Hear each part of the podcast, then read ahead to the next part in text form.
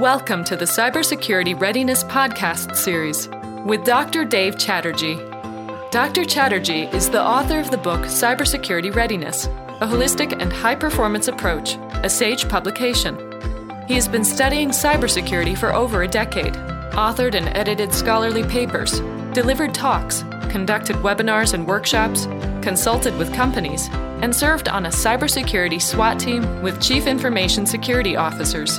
Dr. Chatterjee is Associate Professor of Management Information Systems at the Terry College of Business, the University of Georgia. As a Duke University visiting scholar, Dr. Chatterjee is taught in the Master of Engineering and Cybersecurity program at the Pratt School of Engineering. Hello, everyone. I'm delighted to welcome you to this episode of the Cybersecurity Readiness Podcast series. Our discussion today will focus on the challenges and best practices associated with securing small to mid-size businesses. We will be using the acronyms SMBs or SMEs during the course of the discussion. SMB stands for small to mid-size businesses SME stands for small to mid-size enterprises. I think it's okay to use these terms synonymously. A quick definition. Small businesses are usually defined as organizations with fewer than 100 employees. Mid-size enterprises are organizations with 100 to 999 employees. This should be a very interesting and useful discussion because the attacks on SMBs are growing, and survey finds that 60% of small and medium sized businesses go out of business within six months of being hacked. Grayson Milbourne, Security Intelligence Director at OpenText Security Solutions, is our guest for this episode.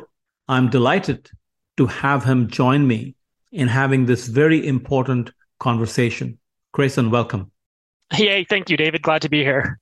So, before we get into the details of SMB information security challenges and best practices, let's talk about you a bit. Share with listeners some highlights of your professional journey. Yeah, thanks, Dave. So I have about a little over 18 years of experience within the cybersecurity space. I began my career as a, a threat analyst and studied malware, a really fun part of my career where I come in, put some headphones on and, and really just observe and, and see how malware authors were trying to be creative and trying to be evasive, which you know was really important back in the, the mid early 2000s and ever more so important today. But as my career grew, I eventually became the manager and then the, director of the threat research operations for our endpoint team. And that led me just to, to discover more and more. And I guess you know, one of my real proud accomplishments is being chosen to speak at RSA on several occasions and kind of gave me my foot into public speaking and, and, and just more thought leadership to, to talk about the problems that we face in cybersecurity, to drive awareness of these problems so that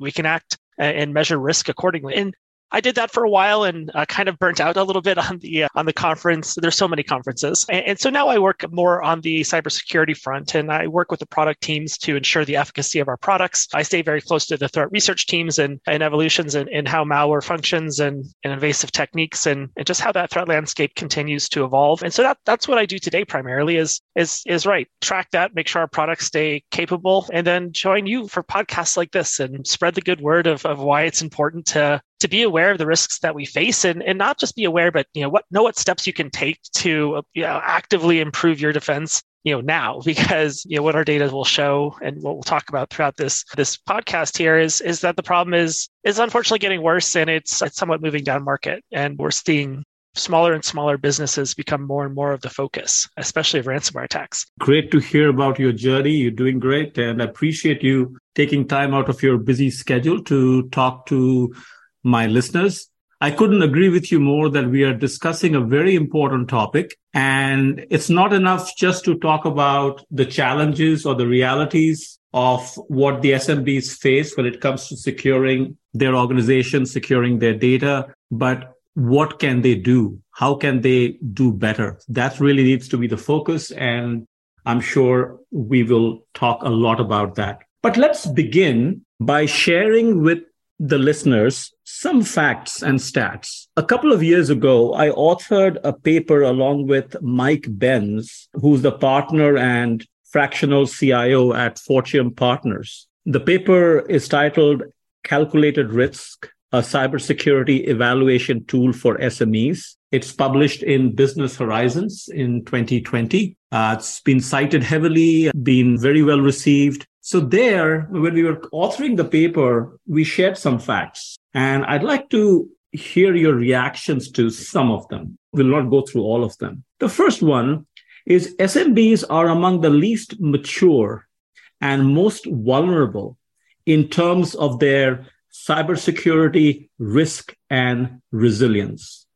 As one CIO of a mid-sized bank put it, many cyber criminals are specifically targeting mid-sized companies that are in the cybercrime sweet spot. They are big enough to have significant bank accounts, but they often don't use the latest cybersecurity defenses. Also, middle market firms are often the gateway to bigger targets for cyber thieves. Your thoughts, your reactions? Yeah, I mean, I, I, think this is an unfortunate reality, but our, our data shows the same. In that, as I mentioned, we see a continued downward trend in the median size of a business that suffers a ransomware attack. And when we look back over time, this number is now just over 100, is the average so far in 2022. But at this time last year, it was over 200.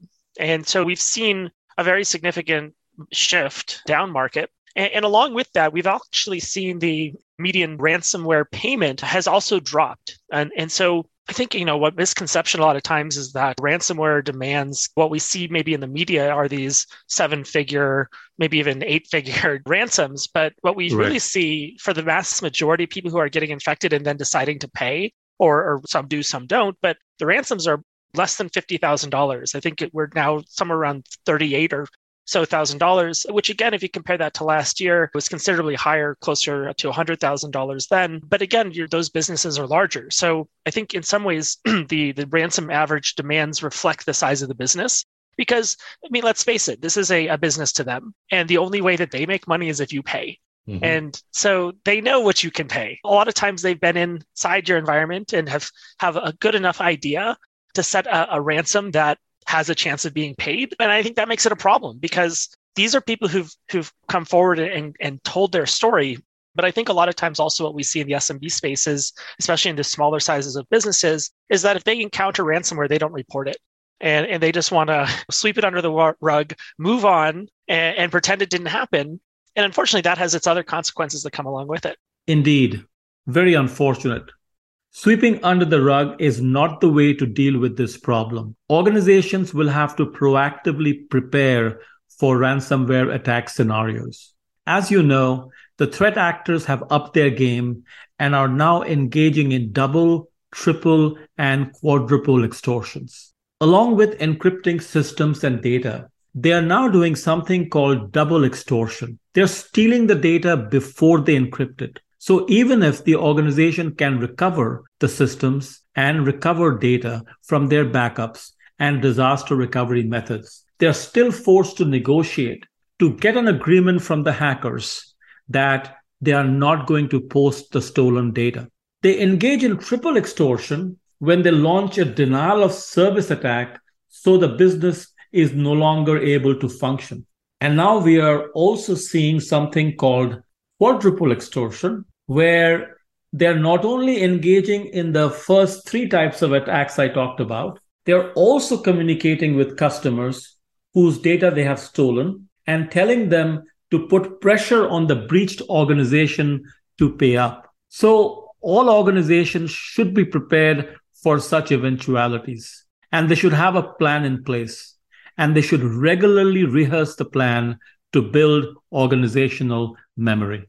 Yeah, I mean, I, I, think it's it's the unfortunate nature that these threat actors they're they're, they're being advantageous with what they're they're after, right? And unfortunately, they don't care about your small business potentially going under, and they know that these are softer targets. And and plus, there's definitely a benefit to flying under the radar. We've seen some examples of like Colonial Pipeline, for example, brought a lot of attention to DarkSide, and, and these guys didn't really like their business model wasn't really going after critical infrastructure. They have this ransomware as a service model, and they have affiliates who happen to deploy their variant of, of ransomware into an environment that drew a lot of attention and eventually their operation was disrupted. So there's a lot of adv- a uh, benefit to going after smaller businesses. And, and the reality is right is that most small businesses don't have dedicated security individuals. IT has been outsourced to an MSP. In these cases, it can be much more time consuming to get back online. So I think it's it's it's an unfortunate reality, but SMBs, especially the smaller companies need to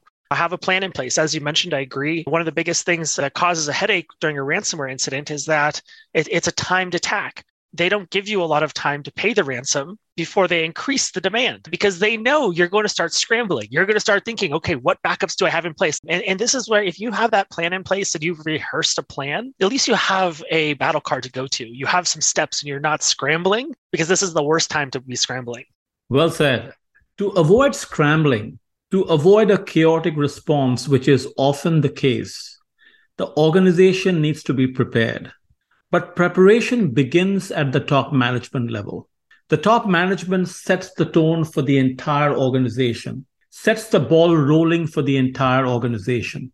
So if top management is under an illusion, is under the mistaken impression that the organization is in good shape, from a cybersecurity defense standpoint, the organization suffers.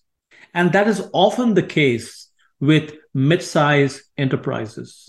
Research finds that mid-size organization leaders are overly confident about the level of preparedness and defense capabilities. In a study that my colleague Mike Benz and I published, we noted that 95% of the surveyed SME IT leaders believe they have an above average security posture. And so the concern is when you think you are prepared, but actually you are not, that is a bigger problem. Don't you agree? Oh, absolutely. I mean that that's the exact posture that a cyber attacker is looking for. Somebody who believes they're they're they're much more defended than they are and their guard is down. I, and I think it absolutely you're absolutely right in that it does need to start from the leadership level and it needs to sort of be the ethos of your company. It needs to be around security and around around that. And i think so much so that it can even be a selling factor right? I mean you can be proud of your your ability to have a, a secure posture. I mean we see this actually within cyber insurance for example you know they price based on this right? But depending how i mean you can't just get it right? It's not just oh i'm going to buy cyber insurance. It's well let's look at the policy let's look at your current posture and more mature, more established postures get better rates. it's not too different from a, a credit score. But the consequences are much more damaging. They'll say having your, your identity stolen is, is really inconvenient. Having your business hit with ransomware, even more inconvenient. So there's, there's a reason that these ratings exist, and, and there's a reason that layered security matters. And and, and, having again a plan really matters. And i think one thing that insurance probably doesn't look at is is your readiness plan. They, they'll probably look to say these are the layers you have in place but really it comes down to reacting properly in that critical amount of time when you face one of these types of attacks. I couldn't agree with you more. In fact as you were talking about preparedness and what what surprises me again is the fact that how can top management look the other way when cybersecurity is increasingly being recognized as a strategic competency. And there's another startling data that 60% of small and medium sized businesses are known to go out of business within six months of being hacked. And the reason I bring it up is because if I place put myself in the CEO's shoes, I obviously have to run the organization, make money, I have to follow through with the vision of the organization. And cybersecurity doesn't quite fall within that vision. But the unfortunate reality is, unless I am secure organizationally, infrastructure wise, in many other ways, I may not be in business for very long. So having that recognition, having that foresight, that is so important for the leadership to sit up and say, you know what, we got to do something about it. It's not enough just to outsource it. Let's get some intelligence in, in. Let's do an assessment of where we are, what we need to do. And yes, we will do the best we can with the resources we have because there's no expectation that you have to have a security setup that befits a large organization. I've had the pleasure of talking with several legal experts, and they have said uh, consistently that when a cyber attack allegation is being reviewed in a court of law, the judge looks very favorably at an organization as long as they can prove that they did the due diligence and they did everything they could and maybe even went beyond to try and secure their strategic assets. So the intent needs to be there, but the intent needs to be followed by by actions. Yeah, no, definitely makes sense. And, and, I mean, that's quite an alarming statistic. I mean, 60% is is a huge number and and a lot of these small businesses get are attacked and and we know like the average downtime is can be several weeks. And, and so it, right having looking at like cyber risk as any other type of risk to your business's continuity i think is, is the is a smart play. And just anticipating if what happens if this goes offline? How do i survive? Can i survive and then again to your other point i think having like it's, it's a complex thing. And for for really small businesses outsourcing to an msp a service provider is sometimes your only option. But i do think not all businesses are equal. And as your your business perhaps grows i think there's there's tremendous benefit in having an internal security focused resource and that resource will probably still be overwhelmed and will liaison with MSPs. But that's probably better than your your CEO or your, your COO being that person, right? And, this gives somebody who can stay on top of the trends. You know, a lot of times people ask me, what, what's like a good resource? And I like to point back towards uh, CISA, the government's cybersecurity information sharing platform, that, that does a good job of, of sending out bulletins and like keeps you at least aware of, of things that might change. And it gives you just one really good example is earlier this year, we Microsoft had a vulnerability in Exchange, and everybody uses Microsoft Exchange. Well, a lot of people have moved to the cloud, but a lot of people still host their own Exchange servers for email. And, and it was a bad vulnerability, about as bad as it gets, right? It allows a hacker to remotely execute code on your system through a vulnerability in Exchange. They posted about this and what you should do and the steps you should take. But a lot of businesses still didn't follow this to the point that um, the FBI actually proactively hacked in and patched many environments that they found vulnerable because at least if they if they're able to get in they know that they can do the right thing and fix it as opposed to who knows who gets in and then does what so it's a, it's a complex thing and I, I know sometimes small businesses definitely get overwhelmed when they think about you know, just all the complexity and the different services and things that go into it which again is why once you're over i think like a certain size in the, the low 20s to above it, it does make sense to have a dedicated individual and then accordingly scale that to larger company seat sizes that's great. In fact, I'd like to add to what you said about having a dedicated individual or maybe a couple of couple of people. It might be unfair to have expectations of a large team in a in a small or medium sized organization. But again, it's not the matter of size. It comes down to how thorough and rigorous the planning is and the how precise and consistent is the execution. And what my work finds in my book on cybersecurity readiness, I talk about creating and sustaining a high performance information security culture.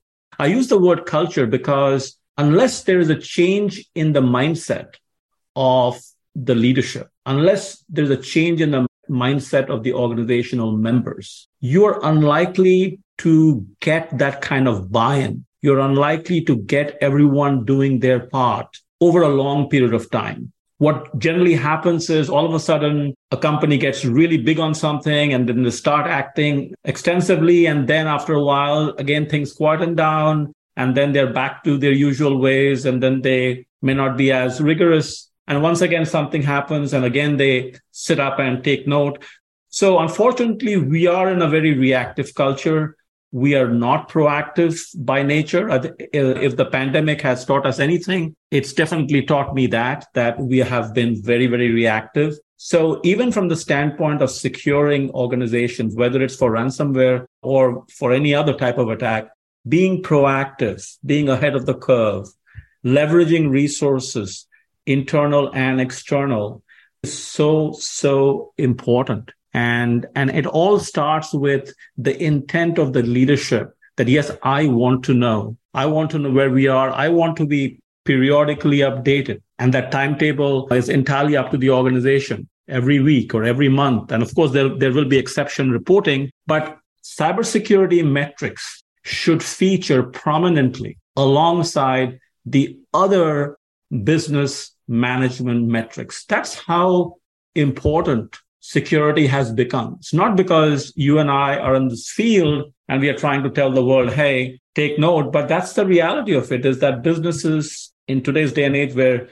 we are highly digitized, we have to give the security infrastructure focus, attention, the right kind of nurturing, or you kind of get into trouble. So, Grayson, I'd like to go back to the ransomware report, the, the survey report that your organization published. And, and I want to share with the listeners a few, but I don't want to steal the thunder. I'll let you share most of it. But it's really concerning that nearly half of SMBs have experienced a ransomware attack. And yet the majority still don't think or aren't sure they are a target. Why don't you expand on this? And yeah, so I mean, I, so this survey was conducted over 1,300 businesses, all under a thousand endpoints, and so or a thousand seats, and so it's not evenly distributed. There, there's many more that are in that SMB, so probably a hundred or less, but a really good array of different companies.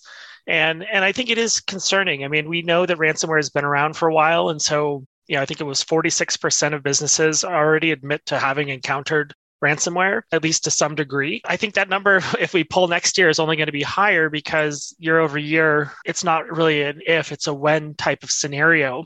And I think, unfortunately, our data still supports that. And it's because of the posture or the denial of the risk that we still see largely in the SMB space. And I think it's a challenge because one of the other things that we're we queried on is small and medium sized businesses and their anticipation of the economic future and potential recession or, or cuts in spending, it kind of just makes this problem worse. And so we see a we see the threat actors are 100% moving downstream. And so we know that there's many more businesses in the 100 seats and less than there are in the 1 to 1,000.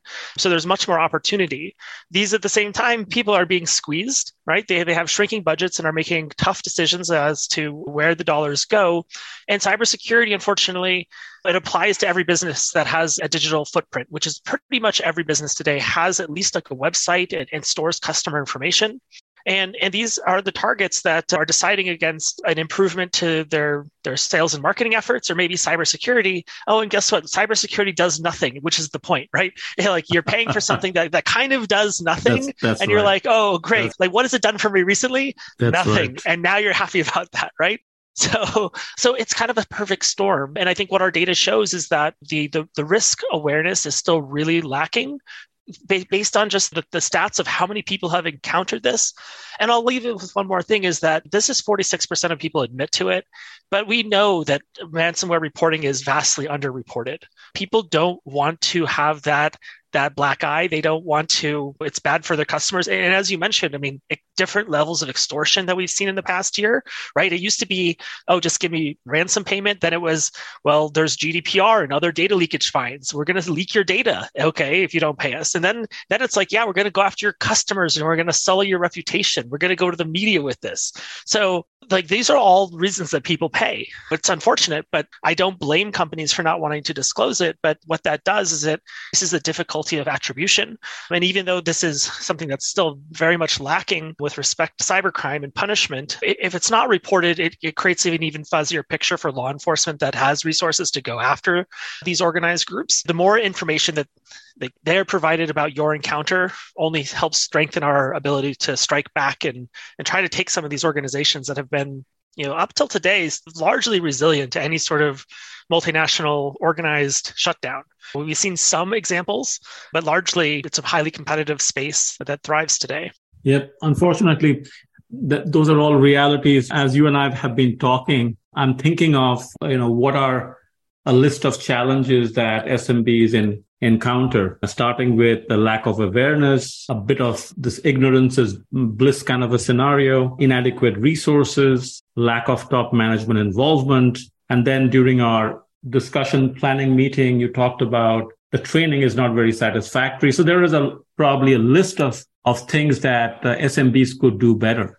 Mm-hmm. But I think what might be helpful to the listeners, many of whom are probably working for SMBs, is to, let's say, if I were to ask you, Grayson, what are the top three things that you would recommend SMBs do to protect themselves from, say, ransomware attacks? What yep. would be those top three things? Okay. And I'll put these in no particular order because I think they're all very important. But I'll, sure. I'll start with education because I think education is one of the, there's almost always a human element. This isn't always the case, right? Sometimes like software is vulnerable and a hacker is able to exploit something that it's very difficult to defend against that. But the vast majority of attacks succeed because of a human error, of somebody falling for something, clicking on a link, giving away too much information that, that begins the attack right and and so i think education and, and awareness is is is really important and that it, it's not something like pci dss where it's an annual everybody knows how to store credit card information okay this is not that right this is much more complex and it has a lot of, of variety and trends and trends shift pretty quickly. And so we advocate for like quarterly updates because things shift from the end of the year and the tactics and what we think the scams that are very prevalent at this time of year are typically prevalent at this time of year. So, so that goes a long way in just eliminating whatever might happen after a human mistake, right? So education, I think, is, is really important. I think the other one is is identifying like your assets. And I like cyber resilience as a as an approach to layered security. It fits nicely with a zero trust approach to cybersecurity. And really it's just a cycle. It's a living cycle of of identifying your assets, protecting them, detecting and looking for active infections, having a response plan in play, learning from your mistakes and educating. It, it's a continuous cycle. But the first part of that is identification. And I think every business really needs to understand uh, their internal assets and this includes people right this isn't just your pcs that are critical but hey if you know this single source of failure as an individual leaves my business might equally be as disrupted as if i get hit with ransomware so I identify your risks and what those are and then apply proper risk mitigation strategies to those things. And so if it's if it's data, have backups and make sure that your backups are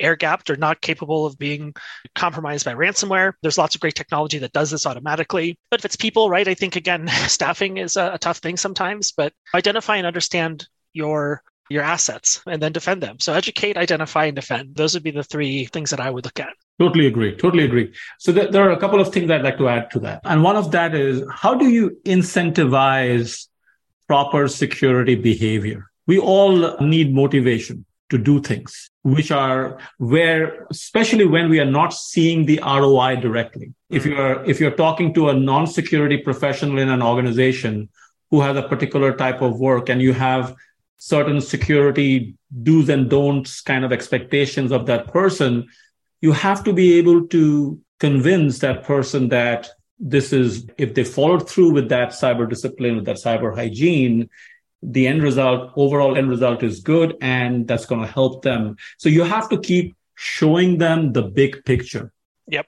Along similar lines, even to get the top management attention, uh, send them the scenarios, the consequences of the different types of attacks and breaches and what happens after that, what the organization has to deal with. So make it as realistic as possible to get the attention because that's going to lead to some actions, maybe some change in behaviors. And absolutely means I can't agree with you more that while humans are the greatest assets, they are also a great vulnerability. So the best way of addressing that is through regular training sessions. And these training sessions should not be the check the box approach. Okay, I met the requirement, but it should be continuous and it should be incremental.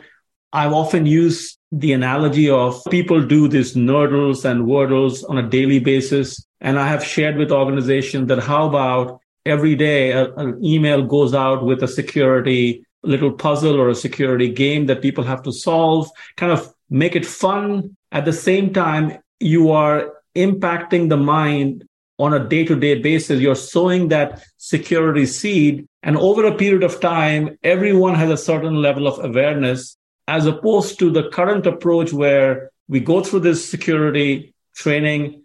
for say 30, 35, 40 minutes. We take a quiz and then after six months, we again do it. And it's also not customized. So we have to make security training role based. We have to make it more immersive. So a lot of thought has to go into it. That's yeah, I, I, totally agree. I think along with training, one of the things I support is doing simulated attacks. Yes, and so you can yes. send out a phishing and, and, so we do this internally and we we quite literally take from the wild and examples and, and create templates so that you can test using the most recent techniques and imagery. And I think that that helps. I think the other thing that you definitely touched yeah. on is like engagement with IT. And I know for a lot of companies that, that have an IT department, sometimes there's the there's a hesitation. We've always tried to foster the He's a fun and loving place, and they are going to be much, much more fun and loving when you ask them in advance of something, as opposed to saying, "So I opened that email and I clicked this thing, and now I have ransomware in my computer." Then your IT guy's going to be grumpy. but if you're like, "Hey, I got this email and it just seems weird," before I open it, I thought I'd ask you. I hope I'm not wasting your time. They're going to be like, "Not wasting my time at all." Thank you for, I think, creating that kind of culture too of of, of due suspicion, but also having a right place to go that's not going to make you feel like you're you're going to be shunned for for asking that question. I'm so glad you mentioned that because I was having this discussion with another subject matter expert, and he talked about creating a culture of empathy where people are not scared to report that, look, yes, I made a mistake. I, I clicked on this. And yes, now we are dealing with the consequences as opposed to trying to hide and waiting to be caught and hopefully mm-hmm. so changing that approach and and recognizing that yes we will do our best we will learn but if we make mistakes just confess up and just let us know what happened so we can start doing damage control sooner than later so creating that environment that culture is so important where they're not looking at IT or security as a stumbling block as a hurdle, but more as a partner. You know, that's why there's that mm-hmm. phrase out there that cybersecurity is everybody's business. It is not just the business of the information security function. But to be able to develop that mindset, you have to create and nurture that culture where you have to incentivize certain behaviors. You, there has to be shared responsibility and accountability. So everyone, everyone has a stake in the game. You can't just put your hands up and say, well, if something has happened, it's a CISO's problem. The CISO should get fired. Well, that doesn't really solve the problem. You may have it's a symbolic reaction. You might impress some external folks, but have you really taken a deeper look at your processes, at your systems to identify what the real issues are? So mm-hmm. it, again, I, go, I, I emphasize an in-depth systematic approach. You don't have to be an expert. I don't expect the leadership team to be cybersecurity experts, but they, if they have the real intent of securing the organization as best they can, and they want to have the best in class security practices, they can absolutely get it. There are resources out there they can bring in, leverage.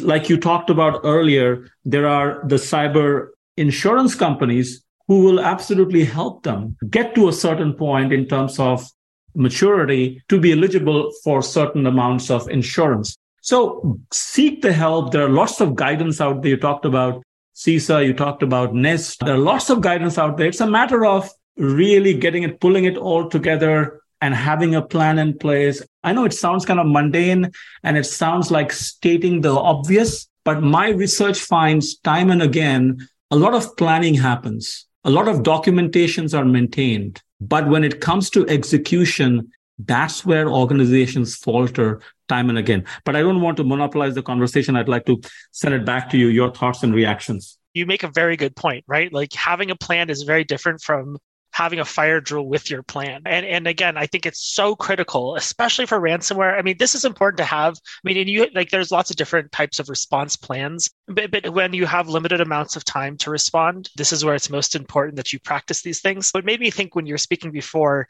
I'm like, and one of my passions is aviation, and so I'm a private pilot, and and pilot like aviation's like very very safety driven and one of the great things about just the story of, of aviation is to from the beginning till now is just how well aviation did at sharing mistakes and learning from mistakes and embracing that mistakes happen and life and death mistakes happen. And so let's do our best to learn from everything from a community based, all engaged approach. And I look at like, I'm like, wow, this works so well. And then I look at cybersecurity and my career that I've spent here, trying to get like a similar sort of benefit of, of so many adjacent mistakes, right? So, like company A, company B, C all suffer the same mistake right?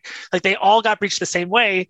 Like, why are companies making the same mistakes that other companies have already made? And how do we do a better job of, well, so like, right, as you mentioned, there's this stigma, right? Like, if you make a mistake, it can be bad for the brand, it can be bad for your trust, it can have a rippling effect. But if we change the culture and acknowledge that we live in a world where mistakes happen, and as long as you're doing your due diligence, you're trying to prevent them, like, good job. And if some bad thing happens, that's okay. Come forth with the information and share it so that we can, as a community, to defend ourselves better. And of course, it's more complex when we have our, our own individual corporate networks. But again, if we kind of look to where the world is moving, the boundary of the network is becoming fuzzier and fuzzier. So I guess I was just reflecting that. Uh, no, this is great. In fact, when you when you mentioned about flying the plane, that's such a powerful metaphor that immediately immediately makes me think that when you're in a cockpit, you have to be absolutely prepared. You must have to be on top of things we prepare like when the engine goes out uh, like all the time right? And, and it's because you want it to be automatic because you have like seconds really matter then okay?